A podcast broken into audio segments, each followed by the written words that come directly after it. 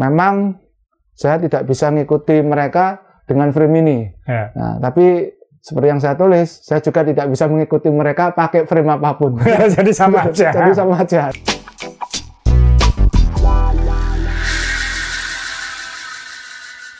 Ya, ketemu lagi dengan saya Johnny Ray dan Omasa di podcast main sepeda episode ke-36. Udah 36 ya? Ya, sudah 36 Tiga lusin. tiga lusin ya.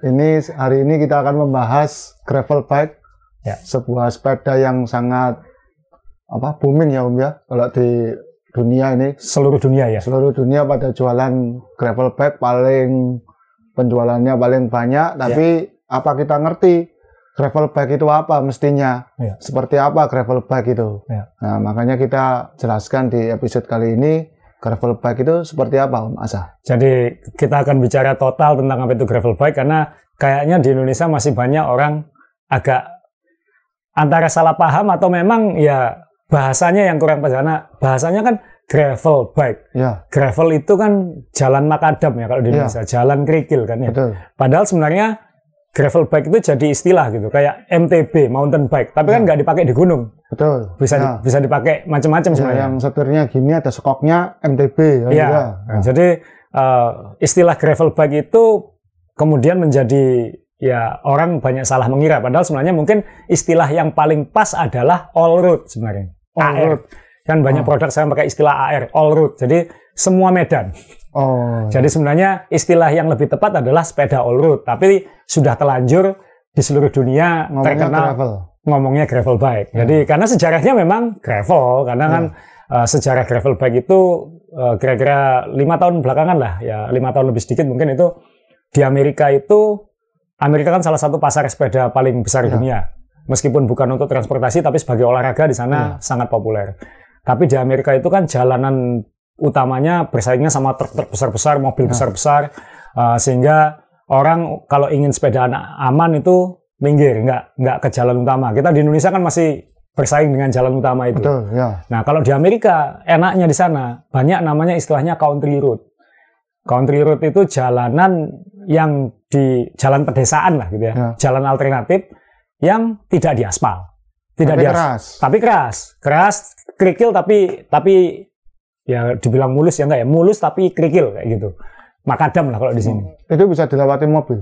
bisa dilatih mobil karena memang itu biasanya menuju peternakan atau menuju jadi itu jalan-jalan alternatif buka di luar jalan utama gitu jalan ke kawasan ke hutan-hutan atau apa itu dibuat gravel road sehingga banyak orang sepedaan di sana untuk menghindari keramaian untuk mencari sensasi beda Ya. sepeda road itu dulu dipakai Ke jalan itu. jalan-jalan seperti itu jadi Walaupun bannya halus gitu. Walaupun banyak loh. Jadi uh, saya ingat dulu berapa kan uh, karena kebetulan mungkin saya juga kuliah di sana. Jadi kalau goes di sana, teman-teman di sana sering ngajak ke jalan-jalan alternatif itu gitu. Padahal sepeda saya ban 23 waktu itu.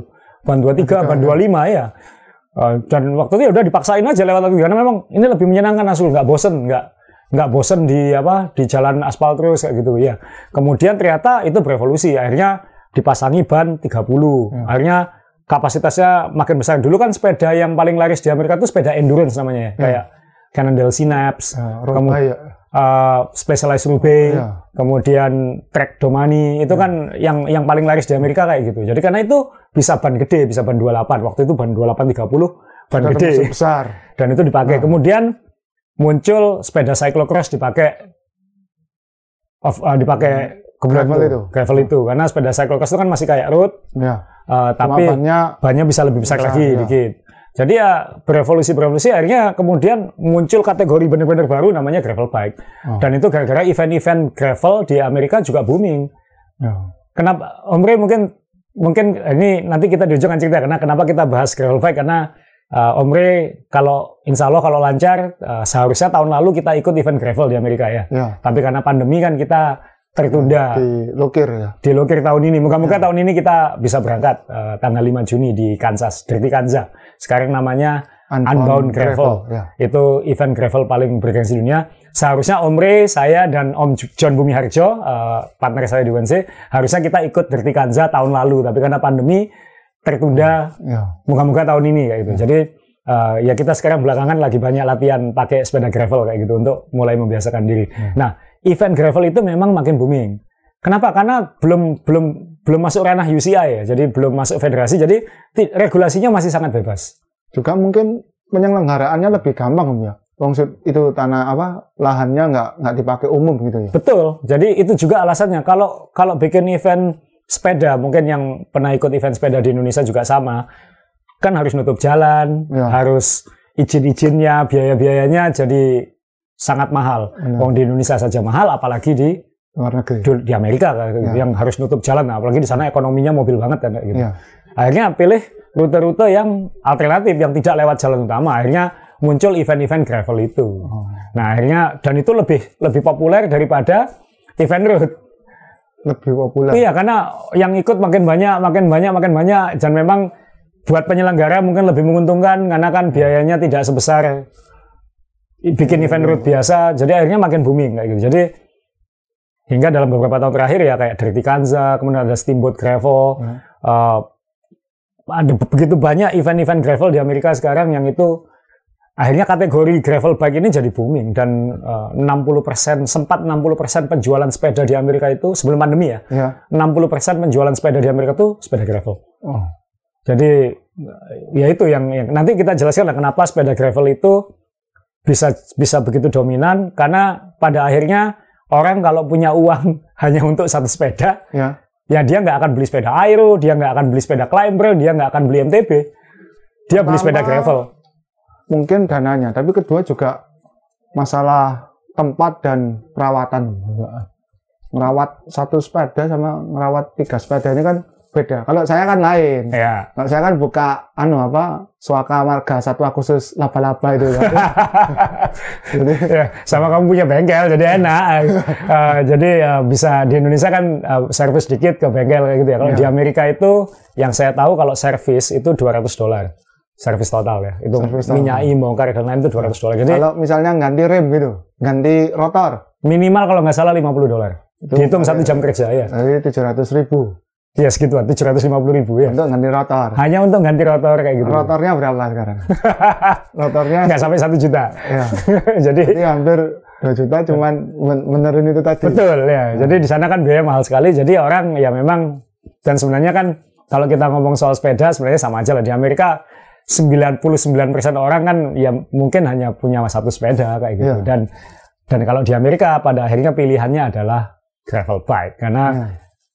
Enak punya gravel bike kan ada event gravel bisa ikut, ada event road bisa ikut, eh, mau nanjak-nanjak juga masih bisa kayak Ya. gitu. Jadi nah nanti kita akan menjelaskan kenapa sepeda ini bisa untuk itu semua kayak gitu. Ya. Tapi Omri, Omri dulu sempat kalau nggak salah sempat tanya juga, lo kan ada cyclocross itu ya, Iya, cyclocross. balap kayak yang juaranya dulu kan sekarang turun di road race ini ya. Iya, Van. Aert sama Van der Poel ya. Betul ya. Jadi eh, banyak yang masih mengira bahwa sepeda gravel itu sepeda cyclocross. Soalnya penampakannya kan sepintas sama. Sepintas Bannya sama besarnya, Iya. setirnya sama-sama melungker kan gitu ya. Ah. Nah, di, dan malah masih banyak toko sepeda di Indonesia bilang ini cyclocross. Oh, Jadi kadang toko sepeda pun belum paham apa itu cyclocross, apa itu, itu gravel. Pak.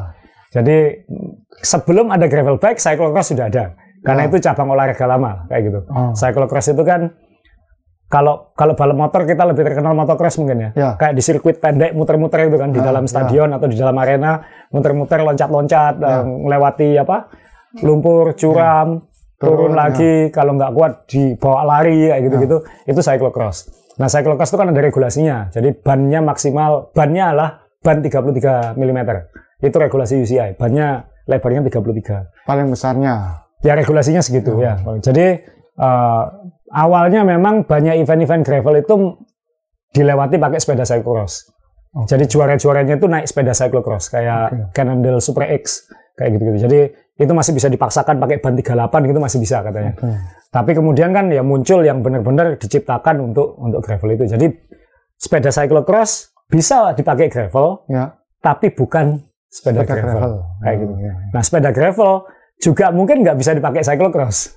Ini mungkin sama kayak sepeda motor dan pickup ya, Om, ya. Jauhnya sepeda motor apa pickup? Duh, Kok di Indonesia kan gitu? Kenapa? Sepeda motor itu bisa buat ngangkut sayur. Nah, pickup kan juga. Kan, gitu ya. Kan di pasar-pasar kalau di sini tuh kan yang ngangkut sayur kan sepeda motor kan sampai ke mana-mana sayurnya itu. Iya, kan. tapi yang satu bannya empat, yang satu bannya dua. Kan fungsinya sama kan. tapi beda gitu loh. Iya, beda, kan beda. beda. ya. Iya, iya. Ngangkut sayur. Nanti kan kita lihat kalau di jalan-jalan tuh ngangkut sayur kan itu. Bisa pickup atau bisa motor, ya. Iya. Ya, ya, ya, yes, ya. Eh, jadi ya eh, muncul kategori sepeda gravel eh, dan yang saya pegang ini Wednesday Juringi yang seharusnya eh, dari karbon yang seharusnya kita pakai di uh, Dirty Kanza tahun lalu, tapi karena balapannya di cancel tahun lalu, kita geser tahun ini. Eh, jadi ini sepeda sebenarnya disiapkan untuk tahun lalu dan ini tipikal sepeda gravel paling umum karena jangan kita kan Om kan sekarang tahu kan merek-merek Itali pada ngeluarin sepeda gravel. Ya mau Sinelli, mau Bianchi. Ya Bianchi. Eh, ya Pinarello juga punya eh, gravel ya namanya. Jadi ya sepeda gravel ini ya sa- sampai produsen-produsen Eropa yang karena pasarnya di Amerika ikut-ikutan bikin Sepeda gravel. sepeda gravel. Jadi nah sepeda gravel itu apa? Nah pada akhirnya kalau di dikelompokkan sepeda gravel itu ya kurang lebih seperti yang kita tampilkan di sini. Jadi eh, ini Wednesday Journey sekali lagi yang eh, karbon dan enaknya sepeda gravel adalah karbonnya tidak harus yang paling high end. Ya. Karena kan semakin high end karbon itu biasanya semakin tipis, Tipis, karena yang dikejar ya. ringan kan ya. Ya. Semakin brittle bahasa Inggrisnya dan itu Tas. getas Ya. ya. jadi gampang pecah, gampang ngetak. Nah, karbonnya sepeda gravel ini tidak harus yang paling high end. Jadi Ya. misalnya T800 seperti ini mungkin sudah cukup karena uh, yang penting dia tangguh, kuat. uh, Ini lebih tebal berarti Om ya? lebih ya pasti dibuat lebih kokoh karena berat bukan yang paling utama, tapi juga kalau bisa ringan-ringan tapi itu bukan yang paling utama. Uh, yang satu pasti disc brake itu pasti karena off road ya, Ya. pakai off road. Uh, Saya rasa kok disc brake itu kan lebar bannya nih ya. ya, Eh, apa rem rem biasa ini kan enggak enggak ya cukup. kalau pakai uh, Nah, rim brake pakai apa istilahnya Kaliper. Kali uh, kaliper di atas itu dia pasti nggak nggak bisa kayak gitu. Bukan nggak ya jadinya kan pakai yang apa brake lama itu ya. ya. Itu malah enggak enggak nyengkremnya kan. malah nggak nyerah malah bahaya ya jadi akhirnya memang nah itu kenapa disc brake itu begitu dominan juga salah satunya mendorong adalah gravel, bike, bike. dalam lima tahun terakhir jadi karena orang Amerika suka menggunakan sepeda balapnya ke off road Hmm. dan itu lebih aman pakai disc brake Ya, ya. jadi itu salah satu faktor pendorong kenapa disc brake di road bike itu juga makin populer jadi dipaksa. pokoknya. dipaksa ya. Jadi pasti disc brake. Eh, kemudian eh, bisa karbon, bisa steel, bisa aluminium, bisa titanium sama saja. Ya. Eh, ini yang ini contoh pertama yang kita naikkan adalah yang karbon. Kemudian ciri berikutnya adalah eh, bannya bisa lebar. Jadi ini ban yang dipasang ini eh, Pirelli Cinturato 40 mm. Jadi 40 mm. Jadi nanti eh, mungkin saya bisa kasih contoh ini ini ada wheelset NV khusus gravel. Jadi bannya ini 40 mili. Ini merek eh, merek eh, Donnelly, eh, merek Amerika ya. Jadi ini 40 mili. Jadi dia kembangannya nggak kayak MTB ya. Kembangannya masih relatif bagian bagian tengahnya ini relatif mulus supaya di datar masih bisa di jalan. Kalau misalnya di aspal masih bisa kenceng, tapi pinggir-pinggirnya menggigit. Jadi kalau nikung nggak Oh. nggak gampang selip. Jadi ini Tengahnya mulus, pinggir menggigit. pinggir gigit. Jadi tengahnya mulus pinggir gigit itu tipikalnya kayak gitu. Nah ini ini ban 40 mili ini yang paling umum untuk gravel. Karena ya intinya mayoritas medan bisa dilewati. Oh. kalau lebih ekstrim lagi nanti mungkin bisa dipasangi sampai 45 atau ada yang 42 atau 43 kayak gitu. Tapi mayoritas akan pakai 40 40 mili. 38 atau 40 mili. 38. Nah, kebetulan kita masang yang 40 mili di sini. Eh, dan itu juga mungkin banyak yang heran kenapa kok sekarang banyak wheelset wheelset itu lebar ya Ya. lebar itu dalam artian bukan lebar begini ya, bukan lebar Bukan tinggi, profilnya, ya. bukan tinggi, tapi Ya, lebar. lebar dalamnya. Kenapa ya? Supaya bisa dipasangi ban besar. Jadi kayak Zip 303 sekarang untuk gravel pada dasarnya. Kemudian uh, NV Innernya berapa? 21. 21 kadang sampai 23, 24, 25. Nah, ada 21 sekarang. itu lebar diameter ya, apa? uh, kebanyakan Penampangnya itu lebarnya 21. 21 kebanyakan pelek milimeter. pelek road itu dalamnya apa? 17 ya? Sembilan- dulu. Tujuh- dulu, sekarang 19. 19. Tapi yang yang untuk gravel biasanya bisa 21 atau Ya, atau lebih. ya. Dalamnya ya, Ya. yang ditancepin ban itu. Jadi uh, dan bisa aero juga. Ini pakai uh, wheelset karbon yang profilnya agak tinggi. Jadi ini aero dan bannya besar. Jadi gravel itu sangat bebas. belum belum ada aturan rigidnya. Nah, ciri yang yang unik lain tadi, satu bisa dipasangi ban besar. Umumnya ban 28 mili, minimal ban 28 mili Ya. untuk dipakai ngerut biasa, Ya, sampai 45. sampai 45. Meskipun ada yang 50, ada yang bisa sampai 50, ada yang sudah pakai full suspensi depan belakang. Jadi sudah eh, makin abu-abu antara apa itu gravel MTB bike. dan- ya. Jadi MT eh, gravel bike ini ya nyenggol road, Ya, ya bisa nyenggol MTB. Tinggal kita mau milih yang nyenggol ke MTB atau yang nyenggol ke, ke road. yang banyak nyenggol MTB atau banyak nyenggol roadnya Ya. gitu. Ini yang tengah-tengah lah, ini yang tengah-tengah lah kayak kayak gitu. Nah, kemudian bisa seat postnya sebenarnya biasa, uh, seat post biasa ini 27,2 mili, tapi kebetulan saya pasangi uh, ini ada e-silk ya dari Cane Creek, jadi keluar seat post yang ada elastomernya, ada suspensinya di sini, jadi bisa bisa goyang, bisa empuk sampai 1-2 cm katanya. Jadi uh, saya sih kurang terlalu suka karena ter- rasanya terlalu apa ya kayak Mendal-mendal. mendal-mendal ya tapi ah, ini salah satu alternatif untuk Ya. bikin lebih nyaman kayak gitu dan enaknya gravel bike ini juga ah, tidak harus beli komponen yang karbon-karbon ini ini alloy ini alloy ah, handlebar alloy stem alloy nggak perlu gengsi-gengsian enteng-entengan jadi komponennya bisa lebih murah Ah, gravel bike kemudian biasanya juga punya banyak lubang-lubang tambahan ya jadi kalau misalnya di sini ada lubang tambahan jadi bottle cage kan biasanya hanya dua di sini Ini tiga. ini bisa tiga. Biasanya yang bawah ini bukan untuk bidon. Ya. Jadi biasanya botol tool itu ya. Ya. Karena kita adventure jadi butuh ban dalam bawa lebih banyak, uh, tool-toolnya lebih banyak. Kalau ditaruh di saddlebag mungkin agak nggak enak kayak Ya. gitu, kurang gede, jelek. Jadi taruh di sini bisa dipasangi. Jadi yang satu untuk tool tool botol, Ya. yang dua untuk bidon. minum. Kalau masih kurang di atas ini ada fitting baut lagi yang bisa dipasangi uh, bento box. Jadi untuk untuk makanan Ya. atau perkakas lain atau apa bisa ditambahi lagi di atas. Ya, kita ada bautnya jadi supaya enggak apa ya, enggak maju mundur atau jatuh. Ya, jadi- stabil di situ. karena dia rata dia bisa dipasangi bento box gitu jadi dipasangi apa eh, tas yang dibaut jadi tas kan ada yang diikat ada yang Ya. dibaut ini bisa dipasangi yang dibaut atau kalau triathlon kan ini dipasangi kayak buat botol tambahan itu kan. Oh, botol minum tambahan kayak gitu. Itu yang juga pakai bisa. sedotan tuh. Iya, yang pakai sedotan itu juga. Ya. kalau kalau mau. Kemudian ada baut-baut lagi di ini di seat stay sama di fork Nah, ini ada Hmm. lubang baut juga. Ya di situ ada di sini juga ada. Ini untuk masang pannier kan? Ya, jadi eh, bisa dipasangi apa eh, spark standar. fan eh, rak Oh, nah. rak eh, karena gravel bike eh, selain untuk balapan gravel juga bisa untuk touring Oke. jadi bisa dipasangi rak eh, pannier tas bisa dipasangi semua Eh, khusus ini ini eh, bisa dilepas eh, apa ganjel di tengahnya seat stay ini untuk dipasangi spakbor jadi bisa dipasangi spakbor lagi kalau misalnya hujan atau apa nggak pingin basah jadi ini sepeda bisa buat balapan gravel eh, bisa buat touring eh, adventure Bisa buat road. bisa buat road. Eh, nanti kita ada contoh yang pakai ban ban kecil. Eh, kemudian eh, handlebar ini yang juga utama. Kebetulan contoh yang ini tidak terlalu ekstrim. Nanti kita kasih contoh yang lebih anu. Eh, ini mungkin kita perlu melihat sekeliling Om Rey. kan belakangan makin banyak newbie naik sepeda ya.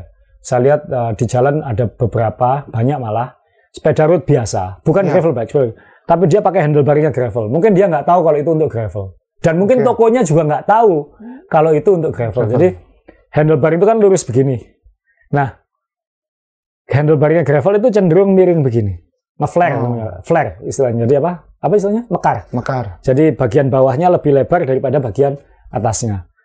Nah, ini ini sebenarnya untuk gravel. Ah, tapi di Indonesia banyak yang dibeli di road. Dipikir, dipikir itu variasi model aja. Padahal Ya. itu ada fungsinya kayak gitu. Jadi Kalau kalau yang lama tuh tipenya memang ada, Om. Ada yang kayak gitu. itu.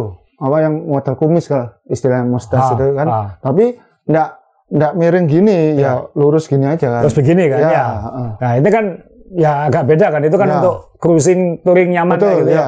Tapi ini kan tujuannya sebenarnya sama. Kenapa kok handlebar eh, kayak yang ini ini flare-nya nggak terlalu banyak. ini keluar. cenderung saya setting untuk racing gravel. Jadi flare-nya nggak terlalu lebar. Ini hanya selisih 1-2 cm aja sedikit. Eh, kenapa begitu? Ada beberapa alasan. Pertama, kalau di jalan kasar, megang bawah lebih lebar itu lebih stabil. Ya, kan lebih lebih lebar. Le- pegangannya lebih enak ya. Jadi eh, apalagi kalau turunan segala macam ini pegangan kita jadi lebih lebih aman, lebih nyaman gitu. Karena kan medannya belum tentu mulus. Kemudian yang kedua, kalau dipasangi tas di handlebar, Yang di sini tuh. ya jadi kalau bisa dipasangi tas di di ya di depan sini, Oh. itu tidak menghalangi tangan. Oh. Jadi tasnya itu enggak enggak ngalangi tangannya. tidak menghalangi tangan. Jadi masih ada ruangan untuk pegangan kayak gini. Kan biasanya kalau dipasangin tas nggak bisa gini, nggak bisa gini. Jadi nah ini ini bisa. Karena kebanyakan eh, gravel race itu kan panjang-panjang, jauh-jauh 300 kilo, 500 kilo. Jadi biasanya pesertanya itu masang banyak tas gitu untuk makanannya. ya karena kalau di Amerika kan nggak ada Alfamart, Indomaret kan nggak gitu. Jadi Apalagi itu jalannya kan di pedalaman tuh di kan pedalaman di hutan-hutan Iya. atau melewati kam- apa kalau di sana peternakan. peternakan itu kan nggak ada Alfamart nggak ada Indomaret kayak gitu ya. Ya. Kalau mau masuk ke rumah orang bisa ditembak nanti dikira trespassing kan kayak gitu. Jadi dia harus bawa sendiri makanan-makanan dan lain-lain itu. Jadi Swadaya. swadaya. Jadi bisa dipasangi tas di di tengah top tuh begini segala macam. Jadi eh, gravel bike itu benar-benar harus bisa untuk segala keadaan kira-kira kayak gitu. Oke. Nah, jadi tadi cirinya handlebar, cirinya no. Nah, kemudian kan muncul grup set khusus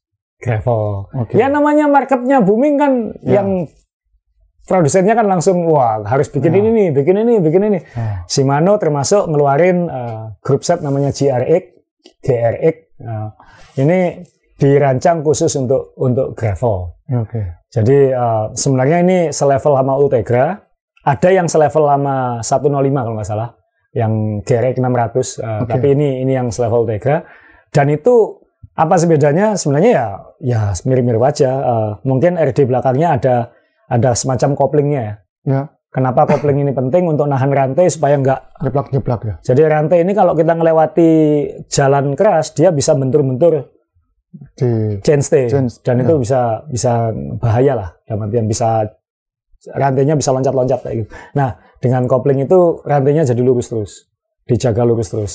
Sebelum GRX ini udah dicoba di Ultegra ya, Ultegra RX ya ya. untuk menjaga itu. Kemudian jadi GRX. Kemudian rasio gearnya juga dibuat lebih eh, lebih off-road, lebih MTB. Jadi GRX yang ini yang depan 4831 itu yang umum, jadi 48 yang besar, 31 yang kecil. Oke. Eh, umumnya belakangnya 1134. Jadi, Kak, gambar. Jadi kalau banyak orang beli road bike sprocketnya 1134 itu sebenarnya bukan untuk road, itu sebenarnya untuk gravel. Oh. Karena off-road kita butuh gear yang lebih ringan untuk spinning ya. Eh, di jalan-jalan licin atau apa kan kita butuh spinning. Jadi 1134 itu sebenarnya bukan untuk road, itu sebenarnya untuk untuk gravel. Jadi ya tapi di Indonesia kan orang cari yang paling enteng. ya. Ya, tiga empatnya itu pikirnya nanti bisa nanjak 18 persen. Iya, ya memang bisa, tapi kan jadinya kan Ya. kamu kan yang suka yang gede-gede gitu. Ya. Kemudian eh, sa- satu lagi nanti nanti contoh nanti ada sepedanya Omri. Omri punya sepeda gravel nanti kita naikkan di sini karena dia punya setelan yang cukup funky Ya. Eh, kayak orangnya.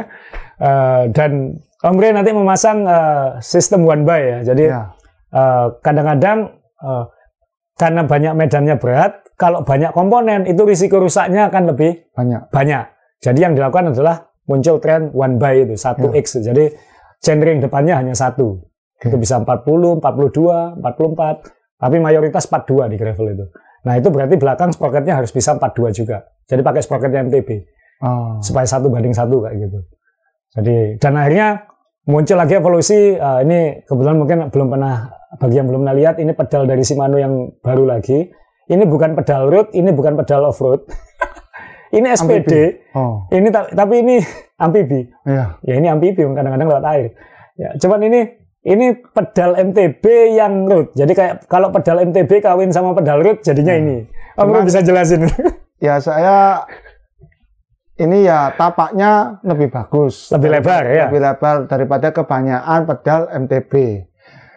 Nah, pesan saya untuk pendengar, kalau nemu ini saya titip. Soalnya saya juga nggak nemu.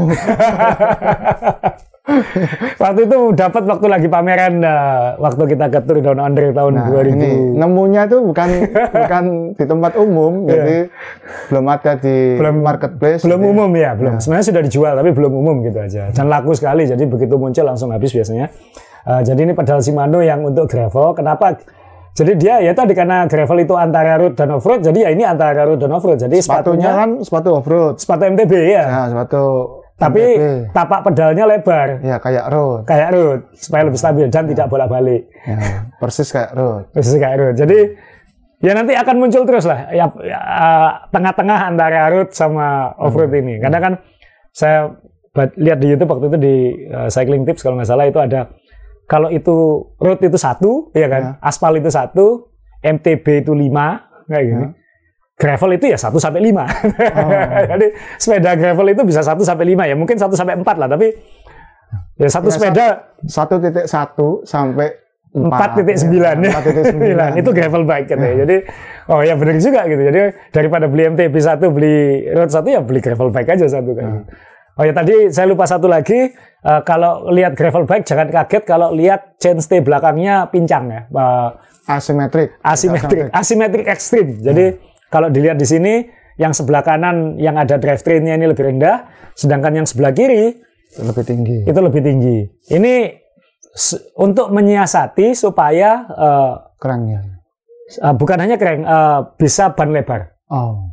supaya ban lebar bisa masuk. Karena kalau enggak dia akan eh, memaksa posisi BB dropnya, posisi BB-nya terlalu turun atau terlalu tidak ideal lah kayak gitu. Jadi supaya posisi BB-nya bisa tetap eh, ideal untuk handling dan lain-lain, eh, salah satu harus ngalah. Meskipun pada sepeda-sepeda besi atau titanium itu tidak bisa dilakukan, jadi disiasati nanti kita tunjukkan pakai eh, bagian yang jadi chainstay-nya tuh kayak las-lasannya beda kayak gitu. Jadi untuk nyiasati supaya jadi jangan kaget kalau drop. Rata-rata gravel bike akan seperti itu. Jadi kalau beli gravel bike kok melihat kok chainstay-nya kok miring, ini cacat ini bukan. Memang memang desainnya kayak gitu. Jadi Eh, satu yang menang itu malah lebih ekstrim ya Om ya. Betul. Itu ya. Apa yang bisa diceritakan Bro? Jadi ada merek Allied itu ya, yang, Allied. yang dari Amerika. Apple ya. Karena pada tujuannya adalah supaya eh, ban besar bisa masuk, mereka nyiasatinya jangan beda. Jadi bukan di bawah sini ya, ya.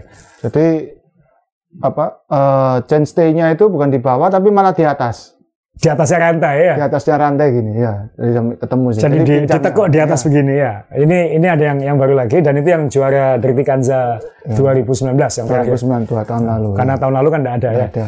Jadi eh, ya disiasati di atasnya begini. Jadi bagaimana caranya supaya dan itu mungkin bisa menghindari masalah chain slapping juga kan. Ya. Jadi rantainya kan pasti nggak Nggak kena Chainstay. apa, chainstay-nya nggak ada chainstay-nya. chainstay-nya di atas, ya. di atas.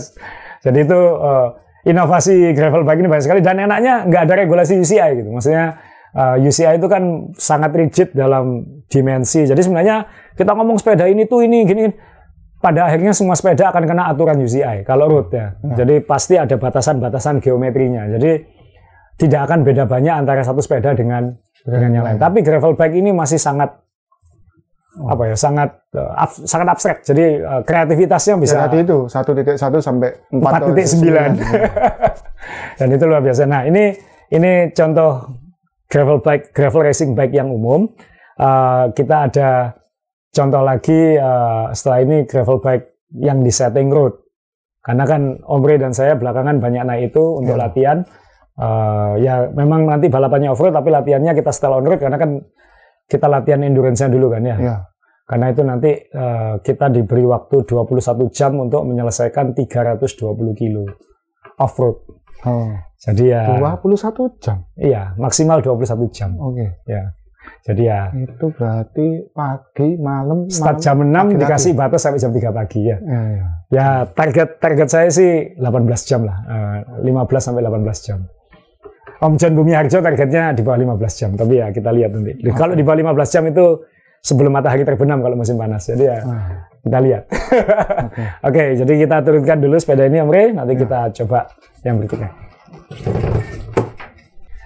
Oke, Om Rey, ini Wednesday Journey Titanium yang baru, jadi kita saya sih memutuskan nanti saat ikut Dirty Kanza atau Unbound Gravel itu saya akan menggunakan sepeda titanium eh, karena risiko rusak dan lain-lainnya jauh lebih kecil ya karena sepeda eh, bahan titanium itu bahan paling tangguh lah yang bisa tahan seumur hidup. Jadi kebetulan kita juga launching yang baru, jadi kita saya akan pakai ini. Eh, tadi kita jelaskan sepeda gravel yang memang disetting dengan ban 40 eh, dan untuk gravel racing. Ini sementara saya setting untuk road karena eh, saya pakai untuk latihan endurance dulu eh, sebelum eh, latihan off-roadnya. Tapi ini sudah saya bawa eh, ke Lombok waktu itu di sekitar Mandalika eh, pakai ban 40 lewat medan-medan lumpur dan off-road. Jadi ini sepeda sudah saya coba off-road dan on-road. Nanti sepeda Omre yang terakhir karena sepeda Omre yang paling funky di di sini karena saya nggak tahu nanti settingannya kayak gitu atau enggak. Tapi ini ini saya setting road. Ya, jadi sekali lagi eh, gravel bike, eh, cuman bahannya aja dari titanium. Eh, ada tiga bottle cage, memang tidak ada lubang uh, bento box tapi karena titanium itu bundar jadi masang masang apa tas yang pakai strap lebih Lebih gampang, lebih gampang jadi nggak perlu Bautnya lebih banyak. bautnya lebih banyak karena ya ini ini memang karena dia titanium uh, jadi dia lebih apa ya panier lebih besar panier lebih model lebih macam-macam bisa di, bisa dipasangkan. Uh, baut di belakang juga ada variasi baut-bautnya juga untuk spakbor maupun untuk panier ini sempat kita pasang panier juga untuk untuk nyoba. Jadi mungkin kelak kalau ingin goes lagi misalnya Surabaya ke Labuan Bajo atau Ya. Surabaya ke mana uh, bisa di setting kayak gitu. Jadi ini, ini sepeda bisa untuk minggat nanti. Oh, oke. Ya, mungkin Om Ri nanti juga sepedanya kalau misalnya lagi ada masalah di rumah bisa bisa nggak pulang-pulang kan kayak gitu ya. Kita Ya. podcastnya pakai Zoom nanti ya. gitu. Eh, jadi eh, jadi ini setelannya eh, mesin itu masih pakai GRX sama pedalnya kebetulan pedal MTB. Ya, ini lain sampai nanti. ya. Ya, se- ya sama saya cuma dapat Sama satu. klitnya ya. Saya cuma dapat satu pedal tadi jadi yang ini pakai yang biasa dulu. Oke. Eh, toh sepatunya sama-sama sepatu MTB. GRX eh, 2 by jadi 4831 di depan, Ya. eh GRX yang normal di belakang, belakang masih pakai 1132 jadi Oke. eh, tidak terlalu ekstrim masih. Eh, cuman wheelsetnya juga ini wheelset yang bisa dipakai gravel juga tapi ini mungkin lebih umum di road ya. Ya, Eh, head Belgium, Belgium Plus ya. head head Belgium Plus yang Satu ya plusnya ya. Kalau plus-plus lain ya. Ini pajak dong, pajak kok. Ya, ya, ya. Nanti aku pengen lihat sepedamu plusnya berapa dan X-nya berapa kayak gitu. Jadi ini dipasangi ban 28. Heeh. Ini ban Swal B1 28 mm. Uh, jadi uh, ban road ya normal lah. Maksudnya ya, normalnya road mungkin 25 tapi 28 juga makin umum pembalap-pembalap tingkat dunia sekarang juga banyak yang pakai 28. Uh, bukan bukan lagi pakai 25. Uh, lebih nyaman karena bisa dipompa lebih Rendah. lebih rendah jadi lebih nyaman dinaikinya. Uh, seat postnya sempat dan kalau saya ganti karbon kan lebih nyaman. Uh, railingnya semuanya uh, uh, titanium atau steel yang yang lebih murah. Stemnya juga itu stem yang 600 ribuan kalau nggak salah. Uh, Ritchie yang alloy. Handlebarnya juga 800 ribuan kalau nggak salah. Jadi ini yang katanya flare tadi ini. Om. nah ini yang flare-nya lebih ekstrim. Mungkin moga-moga saya nggak tahu kamera bisa menangkap atau tidak. Kalau dilihat begini, Nah, flare-nya sangat lebar ya, jadi sangat ekstrim nekuknya. Dan kalau dilihat ada tekuan lagi di dropnya ini. Jadi dropnya tidak lurus, tapi dia ada bergelombang di sini. Kenapa? Supaya megangnya lebih nyaman di sini. Jadi tidak harus di sini megangnya. Di sini. Jadi ketika Ujung megang ya? di sini lebih lebih nyaman ya. Jadi untuk turunan atau posisi lebih nyaman ini pegangan yang sangat nyaman. Jadi ini handlebar murah. eh, gravel itu identik dengan lebih terjangkau karena tidak menuntut kita pakai yang eksotik karbon ya. Eh, kita pakai yang kita pakai yang alloy-alloy aja nggak apa-apa kayak gitu. Jadi berat bukan yang paling utama. Ini ini ini ha, 8,7 kilo kalau nggak salah. Jadi hampir 9 kilo. Eh, tapi saya kira mayoritas sepeda aluminium juga seperti itu ya, steel juga Ya. seperti itu. Jadi nggak bukan sesuatu yang ekstrim juga. Naik Bromo juga saya yakin masih bisa, apalagi dengan rasio gear yang lebih MTB, jadi lebih putarannya lebih ringan. Eh, jadi ya ini setelan setelan road 2 by eh, normal. Eh, nanti ketika ikut event gravel ya tinggal ganti ban 40 atau apa. Nah, yang bedanya tadi adalah kalau karbon kan dia pakai sistem cetakan ya monokok. Ya. ya. Pakai dan itu moldingnya bisa dibuat sehingga uh. CNC-nya miring begini. Tapi kalau bahan besi uh, gilas. a- harus las-lasan ya. Jadi akhirnya uh, so- solusi yang banyak dilakukan oleh produsen adalah ya dengan memotong uh, chainstay-nya karena chainstay-nya bisa dipotong. Jadi di sini chainstay-nya seperti pelat gitu. Seperti pelat, kemudian baru buka lagi, baru normal. Jadi masih bisa lurus dengan yang di sampingnya. Jadi tidak perlu tidak tidak tidak seperti uh, karbon tadi. Dan ini uh, mayoritas mayoritas sepeda gravel titanium atau steel uh, akan akan seperti ini. Uh, jadi ya ini Oh ya tadi satu lagi. bukan putus terus disambung gitu bukan. Enggak ya kan memang se- Modelnya. memang las-lasan kan semua. Intinya sepeda titanium, sepeda steel adalah las kayak gitu. Jadi disiasati seperti ini. Semua yang yang paling mahal pun juga akan seperti ini rata-rata tipenya. Dan uh, tadi saya lupa menambahkan bahwa posisi duduk sepeda gravel uh, tadi mungkin ditambahkan baik yang karbon maupun yang titanium maupun yang lain adalah dibuat lebih nyaman. Jadi dia nggak agresif uh, kayak uh, racing bike. Ya. Jadi head tube-nya biasanya lebih tinggi. Uh, sehingga kalau yang road saya biasa dua spacer, ini saya satu spacer. Uh, kemudian uh, lebih sloping ya, lebih. Jadi reach-nya lebih pendek. Jadi Oh. antara antara badan ke handlebar itu memang dibuat lebih nyaman karena untuk keperluan handling eh, dan kenyamanan karena kan event-event gravel itu belasan jam atau ratusan kilometer lah intinya. Jadi memang disetting seperti itu. Jadi eh, ya ini setelan eh, gravel bike yang saya setel road yang saya pakai untuk latihan eh, sehari-hari gitu. Jadi ya pakai alloy semua aja gitu. Nggak perlu eh, nggak perlu yang eh, paling mewah ini ya kayak gitu. Jadi cukup eh, setelan seperti ini. Nah, yang saya pengen lihat adalah punya Omre. Nah, ada. Mungkin catatan satu Omre, eh, saya nanti pasti akan pasang uh, seat post carbon karena seat post carbon lebih nyaman ya. Hmm. Nah, punya Omre agak funky, jadi agak beda lagi nanti. Coba kita lihat.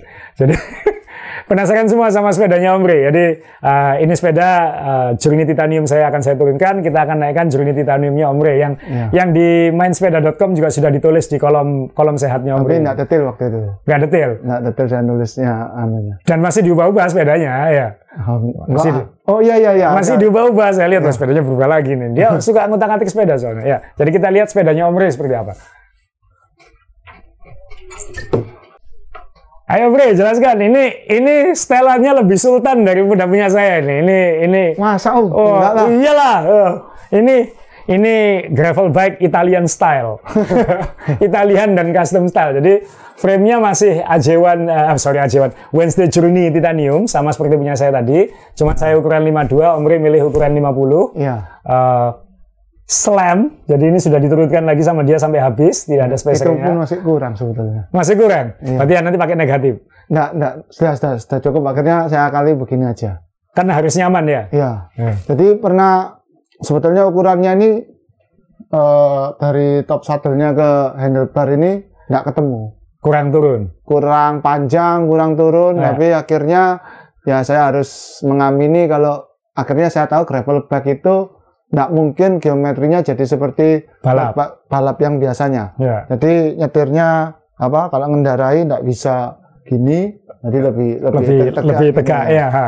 itu akhirnya ketika mengendarai benar kata masa itu kalau sema memang nyaman sekali ya Ya. nyaman jadi paru-parunya itu tidak terpakai Lebih terbuka ya. ya tidak terpakai kayak kayak road kan sampai kayak kayak sapi gitu ya haho haho gitu Iya, ya ini ini tidak lebih lebih santai memang Iya. cuman memang ya pasti kalau itu sisi yang satu ada sisi yang satunya lagi ya Iya. itu yang sakit mana yang sakit kakinya pahanya yang panas gitu karena tenaganya murni dari Dari kaki. dari kaki gitu ya jadi eh, tapi capeknya secara handling memang jauh lebih nyaman karena kan lebih tegak ya Ya lebih tegak, jadi Terus- megangnya lebih gampang ya. apa nafasnya nggak gampang habis karena pendek tadi heart rate saya juga nggak terlalu tinggi Ya. tapi ya itu kompensasinya urat kaki itu benar-benar dipakai habis-habisan gitu ya Ada uh, beban, mungkin fittingannya belum senang sehingga bebannya pindah ke kaki ya kayak gitu. ya Saya sih sama aja, maksudnya uh, tergantung ngepusnya atau tidak. Toh dipakai lari 50 ya, bisa. masalahnya gini waktu ini kan saya coba di loop UC Iya. sehari-hari Iya. memang nyaman karena di sana eh, aspalnya kan ke- nggak terlalu halus Iya, kadang-kadang becek agak licin iya, begitu pakai ini enak maksudnya enak tuh stabil iya. begitu bolong nikung belok itu Lebih tenang dia ya. lebih tenang Iya. lebih tenang Loh kok saya waktu itu pertama kali kan enggak tidak mengharapkan sepeda ini akan saya pakai lama saya kira saya keluar sebentar satu lap terus saya pulang lagi karena Nyoba-nyoba. nyoba karena ini kan berat Iya, jauh lebih berat itu ya, yang biasanya kan 6-7 kilo nih 9 kilo Iya. lebih Iya. jadi saya pikir ah saya enggak tidak berharap banyak gitu. Ah, apalagi ikut peleton yang muter-muter di situ iya. saya kira ah, sudahlah nggak mungkin gitu. tapi ketika saya ikut loh kok sama? Speed maksudnya speed saya biasanya segitu saya juga bisa pakai ini. Malah ya karena rasa nggak ada tekanan apa eh, di, di nafasnya lebih enak ya lebih enak aja muternya.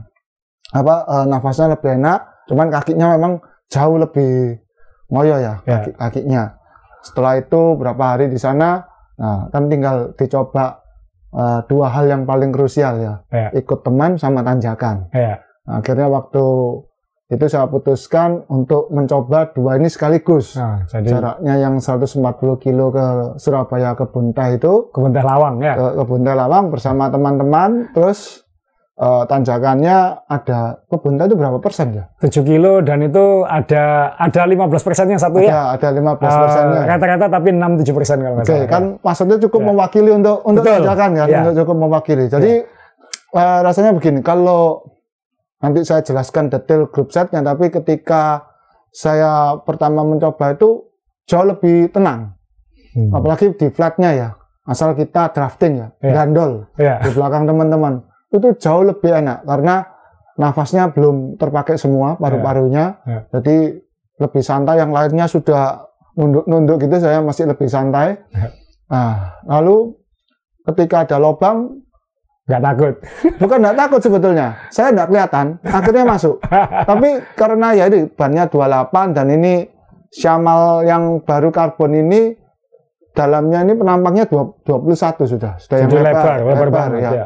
Lebar. Jadi ketika nabrak itu yang belakang badai marah. Om badai itu marah. Mentang-mentang gede katanya gitu. Jadi apa?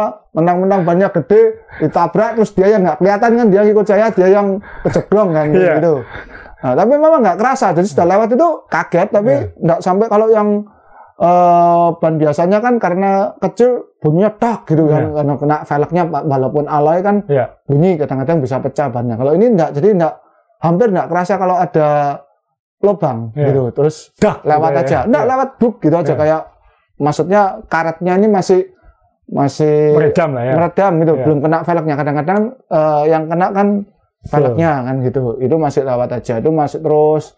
Nah, mulai setelah kilometer bahagia itu selesai dari Surabaya ke Pandaan, mulai tanjakan Pandaannya kan. Nah, Iya. ini sudah mulai jantung saya otomatis berdenyut lebih cepat. Ya. Apalagi pada waktu itu janji damai dan janji eh, saling memahami itu sudah dilupakan. Nah itu Azrul Minati nomor 5.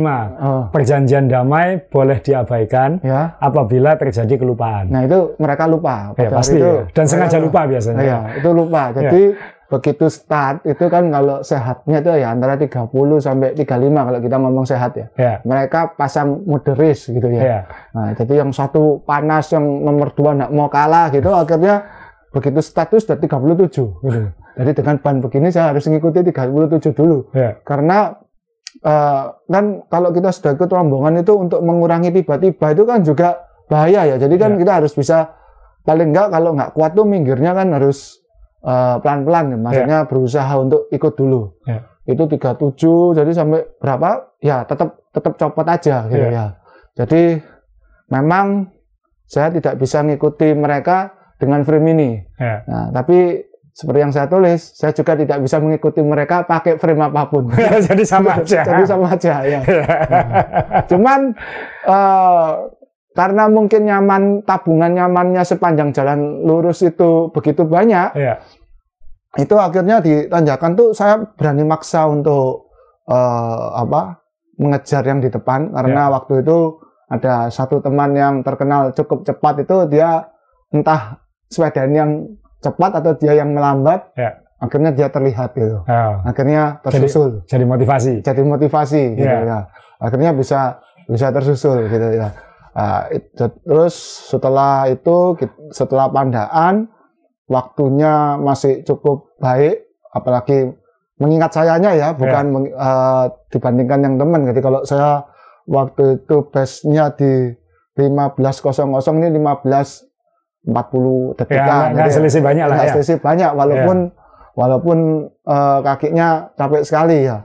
Habis itu kita menuju kota Lawang itu ya masih sama teman-teman masih bisa bersama-sama nah yang saya mulai agak mundur itu setelah belokan Nongko Jajar itu mulai agak curam itu nah Ya. ini su- sudah mulai habis Purwodadi ya. Ya. Purwodadi ke Lawang itu merembetnya mulai makin Ya, makin terjal ya. habisnya Nongko Jajar itu sudah tidak bisa ngikut nah itu sudah Ya itu sudah tujuh persenan ya. Nah itu sudah sudah lemes apa uh, uratnya sudah terlalu Ya, banyak. tapi kalau kamu sepeda apa pun ya di situ ya kewer kan kayak.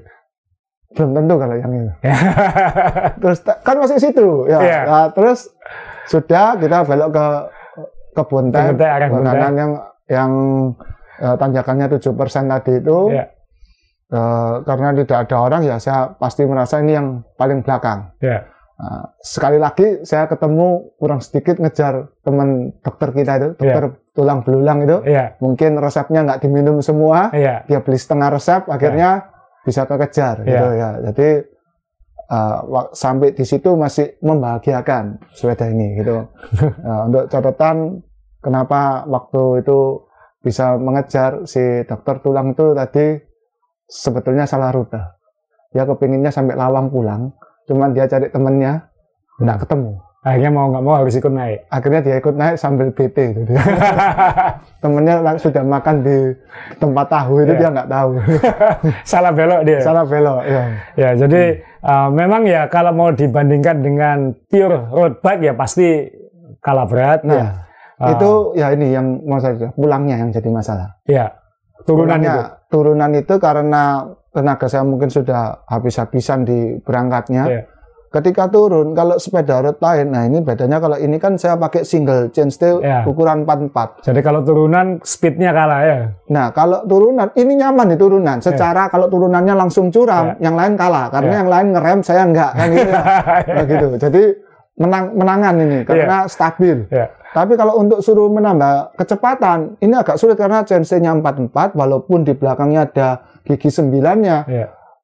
Ngayunya tuh enggak mungkin kan, apa ya, kayak Habis. satu-satu gini. Ini Iya. kan enggak, enggak kayak road yang bisa diputar gini. Iya. Jadi lebih ke apa ya, satu, kayak MTB gitu, jejaknya satu-satu gitu. Iya. Jadi akhirnya ketika turunan tuh saya ngejarnya malah capek di turunannya. Saya kira di turunan malah gampang, malah enggak karena depannya ini 44 enggak bisa cepat ngejar mereka yang pakai gigi 50, 52, Lima- atau terus 53, belakangnya ya. 11 itu ya enggak mungkin bisa Ya. bisa ngejar. Walaupun secara teori ya gampang, tinggal putarnya lebih banyak. Sebetulnya kan begitu. Cuman waktu itu saya enggak, enggak mampu, tapi untung ada yang baik.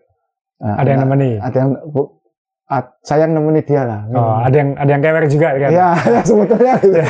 jadi ya memang pengalaman saya jadi nanti Omre akan menjelaskan settingannya. Eh, Omre memilih settingan one by ya. Jadi Iya. hanya satu chainring di depan.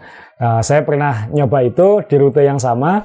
Ketika turunan memang saya bisa spinning tapi habis. Maksudnya sudah 100 RPM lebih speednya nggak akan bisa Ngejar. seperti yang lain kayak gitu. Ya. Maksudnya ya itu kemudian pada akhirnya memang pilihan gear kan kayak gitu. Ya. Nah, kebetulan Omre kan milih one by yang sebenarnya untuk setelan ya mungkin untuk all road tadi itu bukan untuk kebut-kebutan turunan atau Ya. atau nanjak kayak gitu. Betul. Jadi eh, memang sekali lagi meskipun sepeda gravel itu 1,1 sampai 4,9 Ya. Eh, tet- tetap dia kalau misalnya ekstrim-ekstriman performance balapan ya pasti tidak seperti aerobike di sisi sini dan tidak seperti MTB di sini gitu. Ya. Ah, cuman dia di medan-medan yang lain dia bisa semua, yang ini nggak bisa ke sini, yang ini nggak bisa ke sini kayak gitu. Betul, ya. Jadi uh, ya akhirnya settingannya memang jadi pilihan kan gitu. Ini mau disetting apa, mau disetting apa itu harus harus penting. Nah mungkin Om Rey bisa jelasin.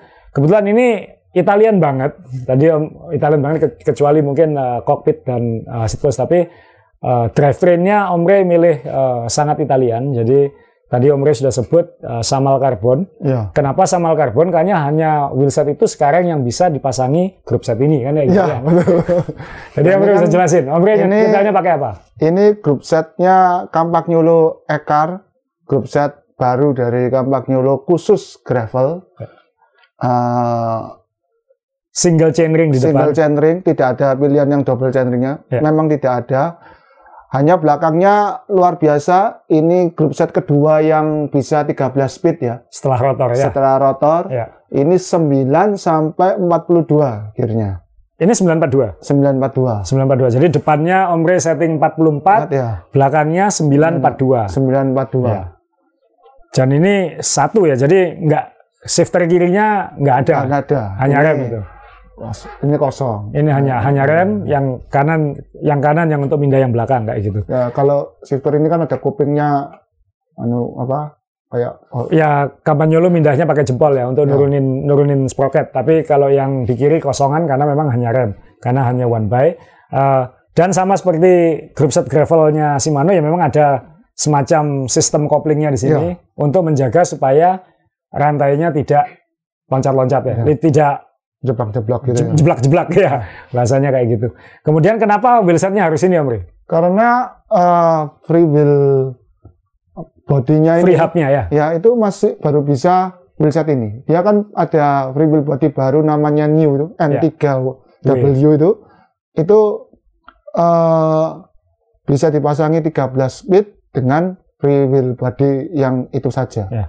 Dan itu Jadi- belum di- diadaptasi oleh merek lain. Memang mau diadaptasi tapi kan Masih belum. karena pandemi itu kan agak lambat ya. Ya. Nah, jadi akhirnya yang bisa yang mengeluarkan eh, wheelset untuk sprocket 13 speed ini ya baru Campagnolo itu sendiri. Betul. Jadi yang bagi yang familiar sama Campagnolo, free hub-nya kan memang beda ya. Iya. Karena dulu yang lain masih 10, Campagnolo udah 11. Betul. Yang lain masih 11, Campagnolo udah 12 kayak gitu. Betul ya. Jadi eh, ini 13 belakang. Jadi eh, free hub-nya baru. Cuman free hub ini enaknya adalah backward compatible ya, Om Ria. Betul Jadi ya.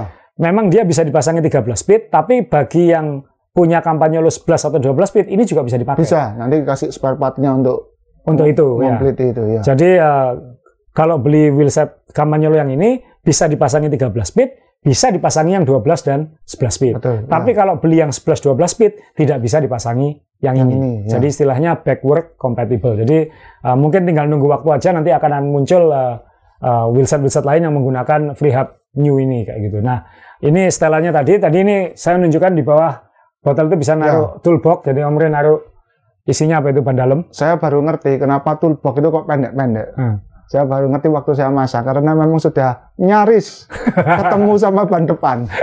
saya waktu beli uh, apa eh, ini yang botol buat wadah ini, Iya. saya pertama nyari itu yang panjang. Iya. Saya pikir kan taruhnya di sini ya, Iya. gitu. Begitu saya masang di sini, wah untung dulu Beli yang kecil. beli. Ya memang adanya ukurannya segini semua. Saya punya yang merek lain topik itu juga Kecil-kecil semua. kecil semua ya karena fungsinya ketika dia dipasang ya ini sangat mepet dengan ban. mepet dengan apa roda depannya ini. Kalau saya beli yang panjang sudah nggak mungkin dipasang kan, Iya. kan nggak mungkin. Sebenarnya ada yang panjang tapi dipasang di sini biasanya kayak gitu. Ya, Jadi ya memang ya dan mungkin nggak perlu terlalu gede-gede amat juga kan itu udah bisa masuk itu udah bisa lebih besar kapasitasnya daripada yang ya, yang di saddleback kayak gitu. Nah ini Om Pri setel, setel, setel- setelannya saya lihat masih masih root banget. Eh, tadi pakai sama lalu pakai ban 28 ya, eh, kemudian pedalnya masih pedal root ya, Nah, karena masih belum datang sepatunya. belum datang sepatunya. Masih pesan ya. Cuman saya lihat seat post sudah mulai di-matchingin. Ini saya lihat uh, ini titanium atau steel? Titanium, Titanium buatan Ericsson. Ericsson. Wah, Iya. jadi uh, custom. Jadi titanium yang dilengkungin supaya ada nyamannya dikit ya, ada give-nya Iya. dikit. Dan Om Ray seneng sadel-sadel hidung pendek ini. Ya, Hmm. Bukan hanya makan hidung pendek ya, suka sadel Nah. hidung pendek juga ya kayak ya gitu. yang pendek-pendek gitu lebih nyaman saya. ya, tapi memang handlebar stemnya juga alloy ya Om Ray ya, masih Ya, masih alloy uh, dan ngeflare yang yang Sedikit sekali. sedikit sekali flare-nya. Uh, jadi tetap ada flare-nya tapi nggak se ekstrim punya saya kayak gitu. Jadi ya ini ini setelan route-nya Om Bro. Jadi sekali lagi sepeda gravel itu bisa jadi apa pun yang Anda mau. Uh, kalau tadi saya tegaskan lagi, kalau road bike itu satu, MTB itu 5, gravel itu bisa 1 sampai 5 atau 1,1 sampai 4,9 kayak Ya. gitu. Jadi uh, ya itulah uh, kenapa kemudian gravel bike jadi booming asal usulnya karena memenuhi market Amerika yang suka jalan-jalan alternatif kemudian jadi kategori sendiri booming uh, sedunia. Meskipun yang yang di dunianya ini mungkin juga bingung ini sebenarnya untuk apa kayak gitu. Tapi uh, dan istilah gravel bike itu sebenarnya yang lebih tepat adalah all road. Uh, tapi ya sudah terlanjur populer dengan istilah gravel jadi ya akhirnya inilah kategori sepeda nomor satu di dunia sekarang. gitu. Jadi kalau kalau saya sih umurnya di Indonesia kalau ditanya gravel bike ini cocok buat siapa, saya bilang eh, mungkin kalau ada yang pengen road bike, MTB kan kalau dipakai di jalan kadang terlalu pelan kan ya. ya, Apalagi kadang-kadang eh, chainringnya hanya 30 Chain, atau ya. apa kecil kayak gitu. Jadi untuk dipakai di jalan kan terlalu pelan dan nggak lucu kan pakai ban pacul untuk untuk di aspal itu kan agak terus handlebarnya kan lebar ini. sekali Ya, dan handlebar lebar ini kalau di peleton sangat bahaya. Kenapa itu MTB tidak ada peleton karena balapannya di hutan. Jadi nggak ada senggol-senggolannya gitu. Sedangkan road bike kenapa melengkung? Salah satu alasannya adalah yang paling lebar adalah badan kita gitu. Jadi kalau senggolan yang senggolan adalah badannya. badan tidak sampai eh, sikut-sikutan pakai handlebar kayak gini. Jadi g- gravel bike ini alternatif bagi yang pengen ngerut, pengen lebih cepat di jalan atau lebih lebih jadi lebih road biker, tapi ingin lebih aman dan nyaman. Misalnya takut pakai ban kecil, ya beli gravel bike aja. Mungkin nggak dipasangi ban 28 atau ban 40, mungkin dipasangi ban 30, mungkin dipasangi ban 32, atau kayak uh, sepeda-sepeda touring ban 35, kayak gitu. Uh, saya rencananya kalau touring nanti misalnya pasang tenier dan lain-lain, saya akan pasang ban 35 atau 32 karena uh, lebih kokoh kayak gitu. Uh, juga bisa dipasangi kalau buat gravel nanti kita disarankan pakai tubeless. Nah, Ya. Kalau ketika nanti ikut event di Amerika, jadi di setting tubeless. Uh, saya masih mikir tubeless atau atau pakai tube. Nanti kita lihat situasinya di sana seperti apa. Tapi uh, intinya ini sepeda yang mau jadi apa aja bisa. gitu. Ini ini sepeda yang benar-benar fleksibel. Jadi kalau uh, kalau sepeda itu istri, kalau hanya ingin punya istri satu ya mungkin gravel bike atau all road bike kan kayak gitu ya. Ya. Tapi kan kalau buat kolektor ya mungkin gravel bike-nya jadi banyak kayak gitu ya. Ini mas sepeda loh. ya. Iya, jadi anu istri sebagunanya banyak kayak gitu ya. Hmm. jadi ya itu uh, kurang lebih soal gravel bike. Jadi mungkin uh, ya mungkin yang sudah paham mungkin ini semua yang kita omongin mungkin nggak ada artinya Om ya kayak gitu. Tapi buat yang uh, selama ini heran apa sih itu gravel bike ya gravel bike itu seperti itu asal usulnya seperti itu. Jadi ya terima kasih uh, sudah ngikuti uh, podcast kita. Uh, mungkin nanti kalau ada yang kurang kita jelaskan atau apa nanti kalau ada komen atau apa mungkin kita bisa timpali di bawah ya Om Rey, ya Ya. kayak gitu. Uh, tapi uh, sekali lagi terima kasih sudah ngikuti. Uh, tidak terasa sudah 36 episode. Ya. Om Rey sampai kehabisan helm mau pakai yang mana lagi? Gitu. Nggak ada yang nyumbang. nggak ada yang nyumbang. Eh, jadi ya siapa tahu anda berminat punya gravel bike atau kalau seperti orang Amerika lah kalau misalnya hanya punya uang untuk beli satu sepeda ya pilihannya mungkin gravel bike jadi satu sepeda dan bisa ganti-ganti ban kayak gitu. Ya, bisa dipakai ke mana-mana. tidak harus dua wheelset kan satu wheelset ganti-ganti ban kan bisa kayak gitu Ya saya untuk menggarisbawahi apa saya bisa ikut teman saya yang cepat-cepat itu jawabannya bisa. Ya, paling terakhir tidak. Ya. Hmm. jadi ya Tidak. cuman ya menderita di kaki saya gitu. tapi bisa, tapi bisa gitu. saya sih nggak berita saya waktu pakai ini yang di video touring kita ke Gunung Kelut itu Ya, ah. saya pakai sepeda gravel ini dan saya malah kompetitif di tanjakan waktu itu. jadi ya mungkin eh, ya mungkin fittingannya belum ketemu atau apa saya sih sudah sudah Ya. saya fitting ulang sepeda saya kayak gitu jadi memang posisi duduknya memang agak beda memang Ya. agak beda saya mendapati eh, dengan posisi road saya ada sedikit perbedaan Eh, jadi eh, saddle saya jadi lebih mundur karena ya tadi untuk mengkompensasi lebih lebih tegaknya ini gitu jadi Oh. ada ada yang berubah. Saya juga setelah di fitting saya juga kaget ternyata semua sepeda road saya setelannya sama, tapi ketika ke gravel bike ada perubahan sedikit. Ya ini rupanya lumayan. Karena posisinya mungkin ini kelihatannya menggunakan kamera. Jadi kalau road bike kan maksa kita tadi Om Rey bilang memaksa Ya. kita untuk lebih lebih begini ya. Ya.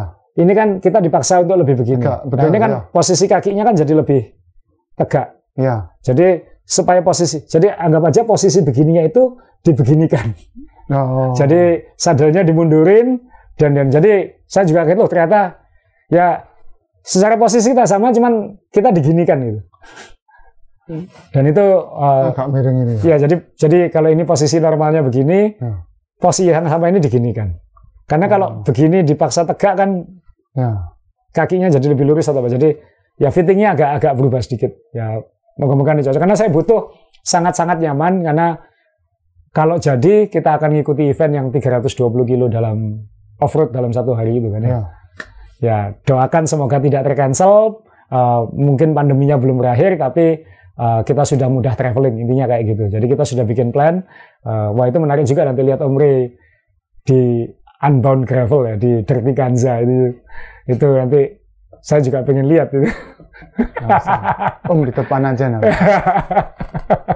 ya, jadi sekali lagi terima kasih, eh, makasih Om Rey, dan kita seperti biasa akan tutup dengan pembalap sombong. Halo, dengan saya lagi pembalap sombong. Ini kan akhir-akhir ini banyak sudah mulai banyak apa cyclist pemula khususnya ibu-ibu sudah mulai bisa nanjak, tapi turunannya itu masih takut-takut.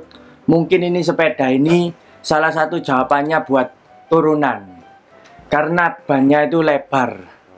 Handlingnya enak, nyaman, jadi buat turunan aman banget. Kalau pakai road bike kan terakhir-terakhir ini banyak yang jatuh. Jatuhnya parah kan, kecepatannya tinggi, handlingnya kurang, jatuh. Ini pakai ini lebih aman. Terus kalau di tanjakan yang tanjakan yang tinggi-tinggi sepeda gravel ini gearnya itu besar, yang depan kecil. Jadi terasa lebih ringan. Harganya juga nggak terlalu mahal dibanding road bike. Tapi memang nanti lebih berat sedikit. Ini untuk awal-awal dari sepeda lipat yang mau pindah ke road bike bisa dicoba sepeda gravel dulu. Nanti kalau sudah kuat, handlingnya sudah enak, baru ganti road bike untuk balapan. Kalau nggak mau balapan, tetap pakai ini. Karena ini sepeda all road. Buat untuk semua enak nyaman. Untuk gronjal apa semua nyaman kuat murah. Wis paling enak ini. Ya itu aja dari saya. Thank you. Ini sepedanya saya pinjam dulu ya